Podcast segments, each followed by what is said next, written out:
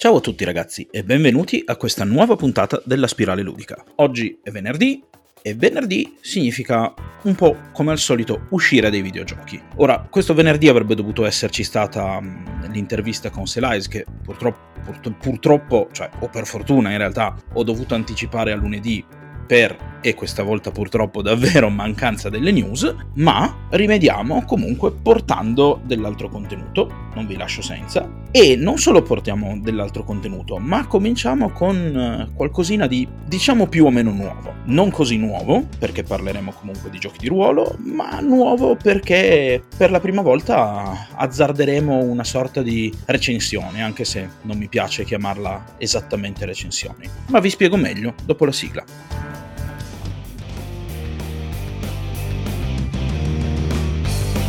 La spirale ludica. Scopriamo le regole del gioco. Perché chi non gioca è vecchio dentro. E rieccoci. Allora, che cosa ho intenzione di fare? Ho parlato di recensione, è vero. Sarà un, una recensione, sì, ma non aspettatevi quelle solite recensioni come magari siete abituati a vedere sui siti di videogames, dove ci saranno voti e cose del genere. No, io qui mi, sem- mi limiterò semplicemente ad esprimere eh, dubbi, perplessità o pareri positivi man mano che parlo del gioco e alla fine semplicemente al massimo il giudizio finale che potrete ottenerne sarà un consigliato, sconsigliato o consigliato a chi o sconsigliato a chi eventualmente. Per cui direi subito che partiamo immediatamente a cannone, anche perché Beh, il podcast parla prevalentemente di videogiochi e quindi quale occasione migliore per fare la prima recensione di un gioco di ruolo che trae le sue origini proprio da un videogioco. Ho scelto Dishonored per due motivi come gioco di ruolo. Primo perché, beh, è legato, come vi dicevo prima, a un videogioco e questo podcast parla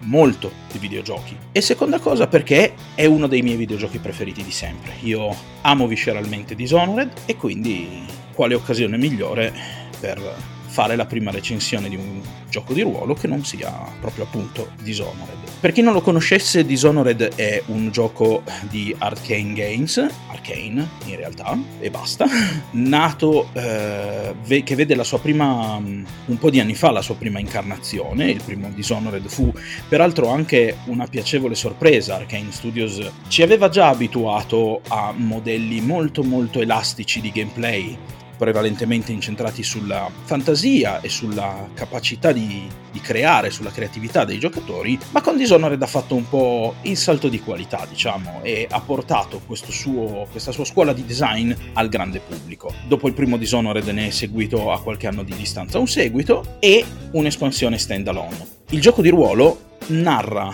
delle vicende, cioè si, si gioca proprio durante a quelle che sono le vicende del videogioco, ma ci introduce anche alla possibilità di giocare sia prima che dopo. Ma entriamo nel dettaglio. Allora, Dishonored, il gioco di ruolo, è edito in Italia da Need Games. Vi lascerò poi comunque sotto il link in descrizione di Need Games dove potete trovare questo e tanti altri giochi di ruolo. Le meccaniche di gioco di Dishonored sono meccaniche molto semplici. Dishonored è l'originale è edito da Modifus Entertainment e utilizza un sistema, un regolamento di, proprietario appunto di Modifus che è il 2 di 20 system che non ha assolutamente niente a che vedere con il classico invece di 20 System che eh, ha mosso tutte le varie incarnazioni di D&D. Come funziona in poche parole? Beh, voi avete eh, dei punteggi sulla scheda che vanno sommati a seconda delle situazioni. Sommerete uno tra un elenco di punteggi, un altro, sommerete poi insieme questi due, tirerete due dadi da 20 e qui i dadi che faranno un risultato che sta al di sotto della somma dei due punteggi verranno chiamati successi. Ora, in realtà io vi ho detto 2 di 20, questa è la meccanica base, ci sono poi varie meccaniche di cui andremo a parlare dopo, per cui si possono anche tirare 3, 4 e anche 5 dadi da 20. La difficoltà eh, del, del compito da eseguire, dell'azione, generalmente come in molti giochi decisa dal master, è appunto calcolata in successi, quindi ogni dado da 20 che fa il punteggio della relativa somma o meno, e poi esiste, eh, diciamo, un margine di successo critico, tra virgolette, che di standard è qualunque dado da 20 faccia 1, che invece di contare un successo conta come due successi. Per cui vedete che se conoscevate D&D la struttura è completamente diversa, in, D&D Dungeons and Dragons l'1 è un fallimento critico, qui l'1 invece è un successo critico. Entriamo meglio nelle dinamiche di gioco. Questo, io trovo che questo modo di risolvere le situazioni sia forse un pelo poco intuitivo all'inizio, perché io ve l'ho spiegato ma non sono sicuro che arrivi nel modo migliore. Non è semplice eh, farne un, una spiegazione se- così a parole, senza dimostrazione. E questo forse è il primo piccolo handicap di questo gioco, nonostante poi invece all'atto pratico, poi giocando al tavolo, le meccaniche riescano decisamente più intuitive e molto molto veloci, che a parer mio, per come vedo un po' tutto l'insieme, per quella che è un po' la mia idea di come dovrebbe essere un gioco di ruolo, è qualcosa di molto positivo. Io, di fatti, comunque sono uh, un giocatore che ama molto quando le meccaniche si mettono in mezzo il meno possibile alla narrazione. È giusto che ci siano, perché ci devono essere, deve essere introdotto l'elemento di imprevedibilità, comunque l'elemento prettamente ludico, ma non devono andare a interrompere la narrazione per troppo tempo, perché spezzare l'azione comunque tende a distogliere da quello che sta succedendo nel contesto narrativo, a riportare i giocatori alla realtà e quindi comunque in qualche modo a danneggiare l'immedesimazione, che è una componente fondamentale del, del gioco di ruolo. In questo caso, secondo me, al di là forse della difficoltà di spiegare un attimino bene all'inizio, soprattutto magari a giocatori principianti, ci troviamo di fronte a un gioco che ha delle meccaniche agili, veloci e molto semplici. E questo per me è un grosso punto a favore. Come è strutturato il gioco? Allora, esistono quelle che sono le cosiddette abilità del giocatore, cioè esattamente che cosa sa fare il giocatore, che è un elenco fisso di poche voci, poi esistono le attitudini che sono un, forse una meccanica che strizza l'occhio molto alla, alla nuova corrente di gioco di ruolo nata, come vi dicevo già nell'altra puntata sull'introduzione al gioco di ruolo, dal, dalla discussione, dal dibattito che si fece su The Forge, e poi il focus che vi spiego un po' meglio che cos'è. Questo cosa vuol dire? In cosa si traduce? Beh, le abilità, come vi ho detto, sono un elenco ristretto di eh, voci generiche su cosa fisicamente sia in grado di fare il vostro personaggio.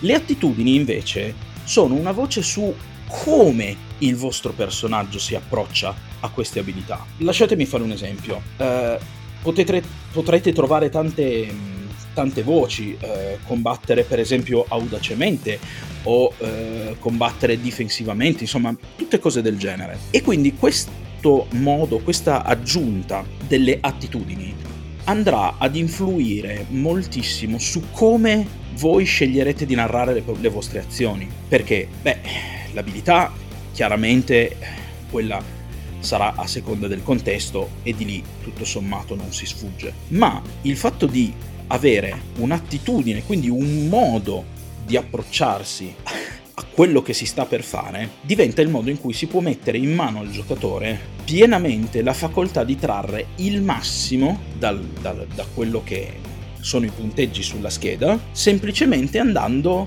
a tratteggiare il proprio personaggio e questa è una meccanica che a me piace molto perché tende a premiare moltissimo chi narra, moltissimo anche il cercare di dare il più possibile un colore alle proprie azioni. Vi faccio un esempio molto molto concreto andando a prendere voci da manuale. Come vi dicevo, prima siamo andati a prendere la voce combattere per farla molto molto semplice, le altre abilità sono armeggiare, cioè la capacità di utilizzare e comprendere strumenti e tecniche strumenti e tecniche, scusate, per compiti specifici, quindi andiamo proprio a comprendere bene o male qualunque mestiere, conversare, muoversi, studiare e sopravvivere. E la si somma, questa, ognuna di queste abilità avrà un punteggio che va generalmente da 4 a 8. Allo stesso tempo si ha, eh, io l'ho, l'ho, chiamata attitudine, il termine tecnico del manuale è stile, e, le, e gli stili sono attentamente, audacemente, discretamente, ingegnosamente, prepotentemente, Fai rapidamente. Ora, questi, come avete, potete ben immaginare, sono alla più completa discrezione del giocatore, nel senso che sarà proprio il giocatore col modo di narrare le sue azioni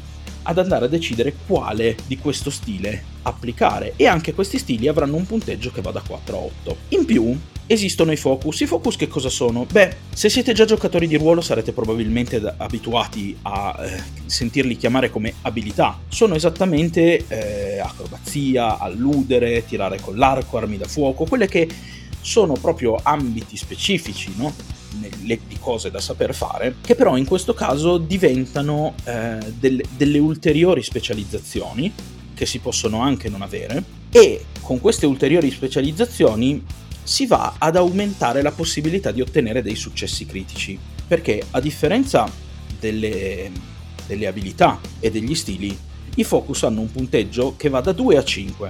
Ora, come vi ho detto, 1 su un dado da 20 conta come un successo critico e quindi conta come due successi. Quando si ha un focus lo si, lo si può avere a 2, a 3, a 4, a 5. Questo cosa significa? Significa che nel momento in cui si va a narrare un'azione attinente con questo focus, i numeri sul dado da 20 che conteranno come critici e che quindi varranno come doppio successo non saranno semplicemente l'1, ma saranno tutti numeri che vanno tra 1 e il punteggio che abbiamo avuto, che come massimo può essere 5. Il che permette con due dadi, se si è particolarmente fortunati, comunque anche di arrivare fino a 4 successi. Questa di base è la meccanica del gioco. Ora, all'interno si introducono eh, tutta una lunga serie di elementi molto molto caratteristici. Vorrei soffermarmi solo su alcuni di essi, gli altri sono relativamente abbastanza canonici, ma molti di questi, perché poi ripeto comunque il gioco, il sistema di per sé non ha tantissime meccaniche, sono molto interessanti. Il primo su cui mi voglio soffermare sono le tracce. Ora, noi siamo abituati eh, a tenere traccia sulla scheda, giusto appunto, di cose spesso e volentieri come la sanità mentale, la, prima di tutto la salute del personaggio, poi la sanità mentale in molti giochi, o se vogliamo prendere vampiri, se siete di, giocatori di vampiri, l'umanità, la volontà e poche altre cose. Ecco, in questo gioco voi, il master soprattutto, avrà tutta una lunga serie di tracce e punteggi su cui lui potrà tenere conto per vedere eh, a che punto siete con lo svolgersi dell'azione. Per esempio eh, esiste la traccia della furtività, ossia non è necessario, no, non si tratta es- per esempio di un di una cosa binaria, per cui ci hanno scoperti, non ci hanno scoperti, ma magari fallendo un tiro si perdono dei punti, per così dire, su questa traccia della furtività, fino a quando non si arriva a zero ed eventualmente tutti sanno che siamo presenti lì dove invece stiamo cercando di introdurci molto furtivamente. Ovviamente tra le varie tracce, prima di tutto c'è quella che viene chiamata la traccia dello stress, che ovviamente è eh, praticamente la salute del personaggio. Esiste una traccia chiamata Chaos. Ora, mi soffermo su questa traccia chiamata Chaos perché è una cosa che è presente anche nel videogioco ed è uno dei punti forti di contatto tra il gioco di ruolo e il videogioco. Nel, gio- nel, videogioco, chi di voi ci ha giocato si ricorderà che utilizzare troppe volte la morte come strumento per mettere i propri avversari fuori combattimento o comunque per evitarsi delle situazioni spiacevoli tende a far salire il caos di cui il gioco tiene, tiene traccia.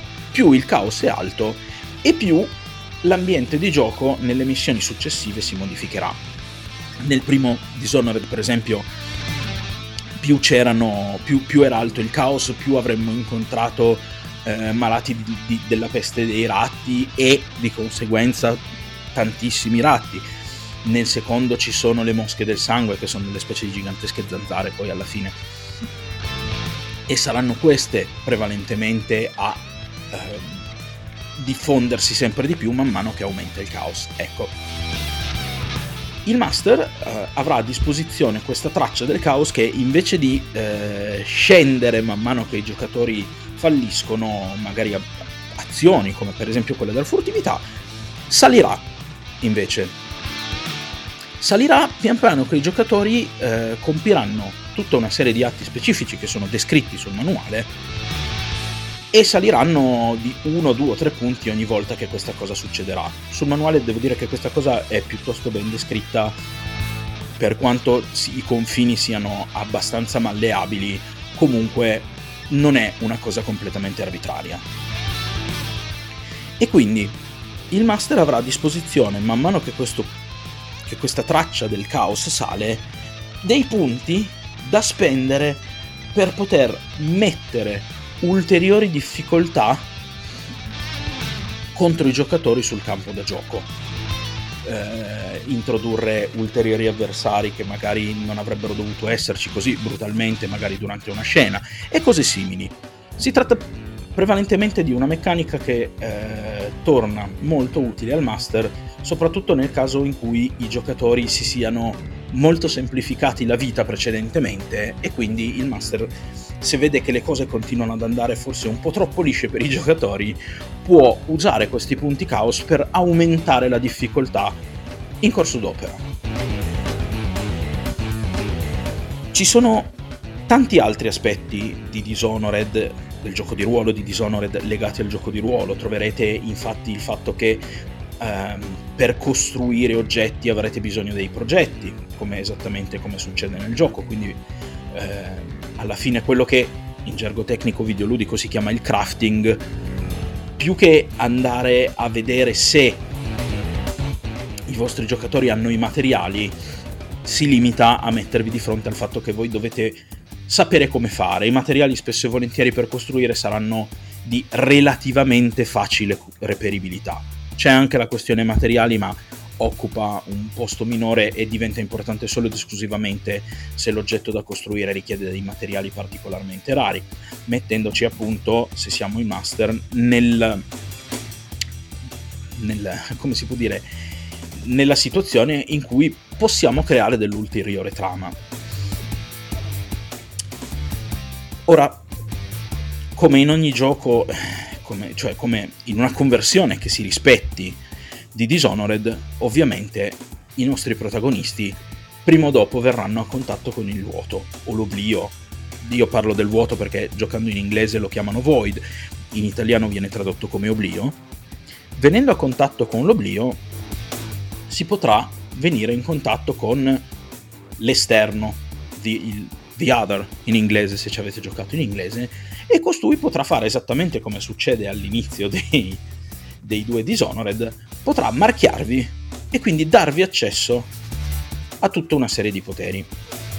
Ora, i poteri che ci sono sul manuale purtroppo non sono tantissimi e già qui un po' questa cosa mi devo ammettere che mi ha fatto storcere il naso e il sistema di crescita per ottenere questi poteri è slegato dal sistema di esperienza, che invece è relativamente standard, non sto qui a descrivervelo perché è un sistema come ne avete visti molti altri, quindi tutto sommato non c'è niente di particolare da notare qui. Ma tutto quello che avete sulla scheda può in qualche modo crescere con l'esperienza, tranne i poteri. I poteri non sono acquistabili con l'esperienza per rimanere aderenti al gioco i poteri vanno acquistati trovando le rune, chi ci ha giocato sa che si trovano questi grossi dischi con inciso il marchio dell'esterno. E bisogna ogni potere ha un costo in rune per poter essere acquistato. E poi eventualmente sì c'è anche la meccanica del mana, un costo in mana per poter essere utilizzato. Devo dire la verità,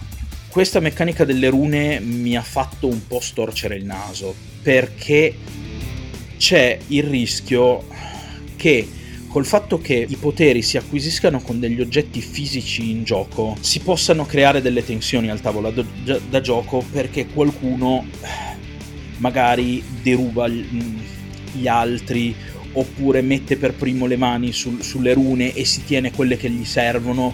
Insomma, questa cosa invece di essere distribuita equamente ai giocatori a fine sessione, come spesso succede con l'esperienza viene elargita in gioco ed è molto molto soggetta all'arbitrio dei giocatori che vi vengono a contatto e questa cosa secondo me può essere problematica, può scatenare della, della, della discordia al tavolo. Ora, è chiaro che con un gruppo di giocatori maturi questa cosa non dovrebbe succedere, ma comunque mai dire mai. Eh, la seccatura è sempre dietro l'angolo. E questo trovo che secondo me aiuti ad andare incontro invece a delle seccature. Perché, come vi ho già detto, qualcuno al tavolo potrebbe comportarsi magari in modo scorretto andando a far crescere di gran lunga il proprio personaggio rendendolo molto più forte degli altri senza che gli altri abbiano eh, troppa autorità in materia ecco e questo mh, mm, alla lunga soprattutto anche non dovessero comunque lamentarsi lì per lì i giocatori tende a rendere molto molto meno divertente la, la partita se qualcuno è evidentemente molto più forte degli altri. Quindi trovo che questo modo di ehm, gestire ecco, l'acquisizione di poteri avesse potuto essere tranquillamente integrato nell'esperienza, nonostante questo comunque fosse un punto in cui il gioco di ruolo andava a separarsi dal videogioco, ma gestirlo come si gestisce di solito molto probabilmente sarebbe stato più equo nei confronti di tutti i giocatori e avrebbe permesso di correre meno rischi. Quindi qui forse ecco vedo una nota potenzialmente negativa rispetto a questo gioco di ruolo. Parlando invece di cose più positive, subito dopo aver imparato e letto sul manuale come si comporta il sistema di gioco, abbiamo una lunga sezione del manuale dedicata al setting. Il setting toccherà praticamente tutti i luoghi che in qualche modo vengono anche solo descritti nei, nei videogames e vi permetterà di farvi vivere eh, le avventure un po' in tutti i luoghi noti, sia che siano effettivamente stati visti nel videogioco, sia che anche solo siano stati in qualche modo descritti. E questo secondo me è un'ottima cosa, garantisce anche una, una certa varietà, soprattutto perché eh, il setting comunque in qualche modo eh, ricalca abbastanza quello che è il nostro mondo, pur non essendo effettivamente il nostro mondo, però offre diversi panorami e diverse tematiche anche a seconda del luogo in cui ci si trova. Una cosa che ho trovato molto positiva, soprattutto per chi dovesse fare il master eh, per le prime volte in assoluto, proprio nella sua carriera di giocatore ludico, di giocatore di ruolo, scusate, è il fatto che alla fine di ogni mh, mm, trafiletto, paragrafo, chiamatelo come volete, dove viene descritto un pezzo dell'ambientazione, ci siano 4-5 spunti per costruire un'avventura all'interno di quel luogo. Questo è una cosa veramente molto molto utile, soprattutto per i giocatori alle prime armi, perché chi è esperto legge e già intuisce magari i, i, tipi di problemi che si possono venire a creare in quei contesti o che tipo di leve narrative si possono fare sui giocatori. Mentre invece un master alle prime armi potrebbe non avere uh, un occhio così, come si dice, acuto che è una cosa che chiaramente si sviluppa, viene giustamente con l'esperienza, e quindi sotto questo punto di vista, un, nonostante sia una soluzione che non è particolarmente originale perché si vede in molti manuali, però il manuale comunque viene in aiuto del giocatore, ines- del giocatore soprattutto del master inesperto, dandogli una serie di spunti molto molto utili, che sommati peraltro alla, all'immediatezza del, del sistema sono un qualcosa che rende il gioco, secondo me, molto, molto appetibile dal punto di vista dei giocatori e del master inesperti. Quindi, tutto sommato, sotto questo profilo, trovo un punto molto, molto, molto positivo. L'edizione italiana è curata da Need Games. Need Games è una realtà oramai affermata nel panorama di, del gioco di ruolo italiano, guidata dal grande Nicola De Gobbis, e vi posso garantire che se avete già avuto dei manuali di Need Games, questa specifica edizione è perfettamente all'altezza dei precedenti. La qualità è sempre la solita di Need Games, quindi altissima. potete stare tranquilli che otterrete sotto il punto di vista anche proprio dell'edizione un prodotto curato, ci saranno comunque eh, evidentemente magari anche degli errori di battitura, errori possono arrivare sempre, però troverete veramente una grandissima cura sotto tutti gli aspetti del manuale e il gioco è comunque sempre eh, seguito e troverete del materiale sul sito che vi potrà tornare utile, tra cui la scheda, eventuali errate, eccetera, eccetera. Quindi anche qui io direi che siamo decisamente in buone mani. Va segnalato riguardo all'edizione che rispetto ai soliti manuali del gioco di ruolo, qui abbiamo un manualetto più piccolo, grosso, cosa sarà? Tre, tre, tre quarti, forse due terzi di un manuale normale. Il che secondo me è un punto a favore sotto due profili. Il primo profilo è il fatto che questo matur- man- manuale molto compatto sia poi effettivamente più facile da portare in giro, quindi un manuale che eh, facilita l'utilizzo eh, anche per qualora si dovesse giocare, che ne so io, in viaggio in pullman, in treno o comunque in luoghi dove non ci si può sedere e occupare tutto il tavolo o non si hanno grandi spazi. E questo di mio, secondo me, è già un ottimo punto a favore.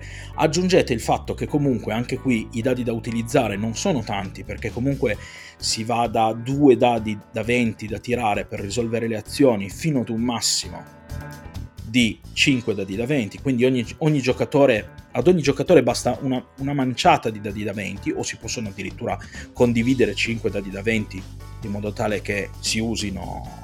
Non serve nemmeno troppo materiale, carta e penna e via siamo pronti per giocare. Quindi la compattezza del manuale secondo me è un buon punto a favore. Secondo punto a favore il fatto che sia così piccolo riduce i costi, tant'è vero che questo manuale non costa 50 euro come, o 60 come tanti altri manuali, ma essendo un'edizione più piccola lo trovate a 40 euro, che mi rendo conto obiettivamente non siano proprio pochissimi, ma l'edizione comunque a copertina rigida, completamente a colori, con un'ottima carta, insomma il prodotto è veramente molto molto curato, senza contare il fatto che le istruzioni, istruzioni scusatemi, le illustrazioni all'interno del gioco sono illustrazioni che arrivano direttamente dalla stessa Arcane e quindi insomma materiale anche fisicamente di grande qualità.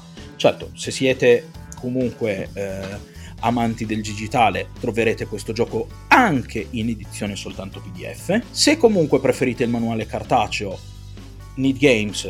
Comunque insieme al manuale cartaceo provvederà a farvi trovare all'interno del manuale un codice per scaricare il PDF e quindi che dire la cura per il prodotto soprattutto l'edizione italiana è altissima. Need Games sotto questo profilo per quel che mi riguarda non ha ancora assolutamente mai deluso. Quindi fidatevi and- potete andare a controllare con i vostri stessi occhi a meno che poi alla fine magari non vi piaccia il gioco, ma comunque la spesa vale per questo prodotto così come per tanti altri giochi indie games. Quindi, per chiudere, che cosa ne penso di questo gioco? Bene, ne penso bene. Devo dire che mi è piaciuto, mm, mi hanno colpito in positivo tante cose, ottimo il fatto che sia comunque un gioco all'atto pratico molto veloce da giocare, che il regolamento non si inserisca in modo troppo invasivo all'interno della narrazione, ma permetta di narrare in, molto, in modo molto fluido e continuativo, interrompendosi per molto poco tempo. Un'ottima edizione. Il problema legato ai poteri, purtroppo, ragazzi, eh, quello, quello c'è. Lì insomma, come si dice, bisogna metterci purtroppo un po' di buon senso. Mi piace molto il fatto che ci siano tante meccaniche che funzionano in modo ottimo senza aver bisogno di doverci mettere mano e di dover magari dare qualche spallata e correzione in corso d'opera e mi piace molto il fatto che tanto peso sia dato anche alla narrazione che viene fatta dal giocatore utilizzando strumenti che alla fin fine ci arrivano proprio da questa rivoluzione del forum di The Forge di cui vi avevo già parlato nella puntata sul, sull'introduzione al gioco di ruolo. Quindi nel complesso un prodotto molto positivo, tra l'altro una piccola nota sul setting va fatta anche perché oltre che giocare ad eventi che comunque si svolgono in contemporanea a quelli che si svolgono nei videogames, il manuale vi fornisce qualche strumento anche per giocare eventi che ci sono prima o ci sono dopo. Chiaramente avrete meno materiale a vostra disposizione, però se siete utenti esperti, meno materiale sul manuale vuol dire anche più libertà creativa, questo ricordiamocelo sempre. E quindi nel complesso direi promosso, un gioco assolutamente consigliato, in grado di regalarvi delle avventure sia con tematiche leggere, ma anche con tematiche pesanti, nel senso che comunque l'ambientazione, per chi non la dovesse conoscere, si svolge durante una sorta di rivoluzione industriale, quindi potete fare dalle avventure in cui si va in continenti perduti o eh, ci si scontra con grandi nemici e grandi cattivi, ma si può anche toccare tematiche sociali come eh, le rivolte operaie, le lotte di classe e quant'altro. Quindi un gioco che secondo me conviene, conviene, 40 euro sono sempre 40 euro, però rispetto ad un solito manuale a un prezzo basso, una cura del manuale ottima, un sistema semplice nonostante la pecca dei, dei poteri a parer mio, e quindi direi promosso, non proprio a pieni voti, ma decisamente promosso. Detto questo, spero che in qualche modo questa recensione vi sia stata utile, io vi lascerò il link di Need Games e nello specifico proprio anche il link del manuale sul loro shop nel caso vi avessi incuriosito e voleste acquistarlo. Vi chiedo, come al solito, se non l'avete ancora fatto, di cliccare sul segui lì in alto, indipendentemente dalla piattaforma su cui ci seguite, comunque tendenzialmente dovrebbe esserci un pulsantino là sopra. Mi fareste un grosso grosso favore. Se volete comunque rimanere aggiornati in tempo reale con le uscite delle puntate di questo podcast, sotto in descrizione vi lascio il link di Telegram. Vi auguro un ottimo weekend un'ottima Pasqua, magari con una Pasquetta all'insegna del gioco di ruolo sfrenato, magari in compagnia dei vostri amici se potete, magari anche solo virtualmente. E vi garantisco che Dishonored dal punto di vista del proprio per la sua semplicità dal punto di vista del gioco tramite internet si presta molto molto bene. E vi ricordo come al solito che come diceva George Bernard Shaw l'uomo non smette di giocare perché invecchia ma invecchia perché smette di giocare. Alla prossima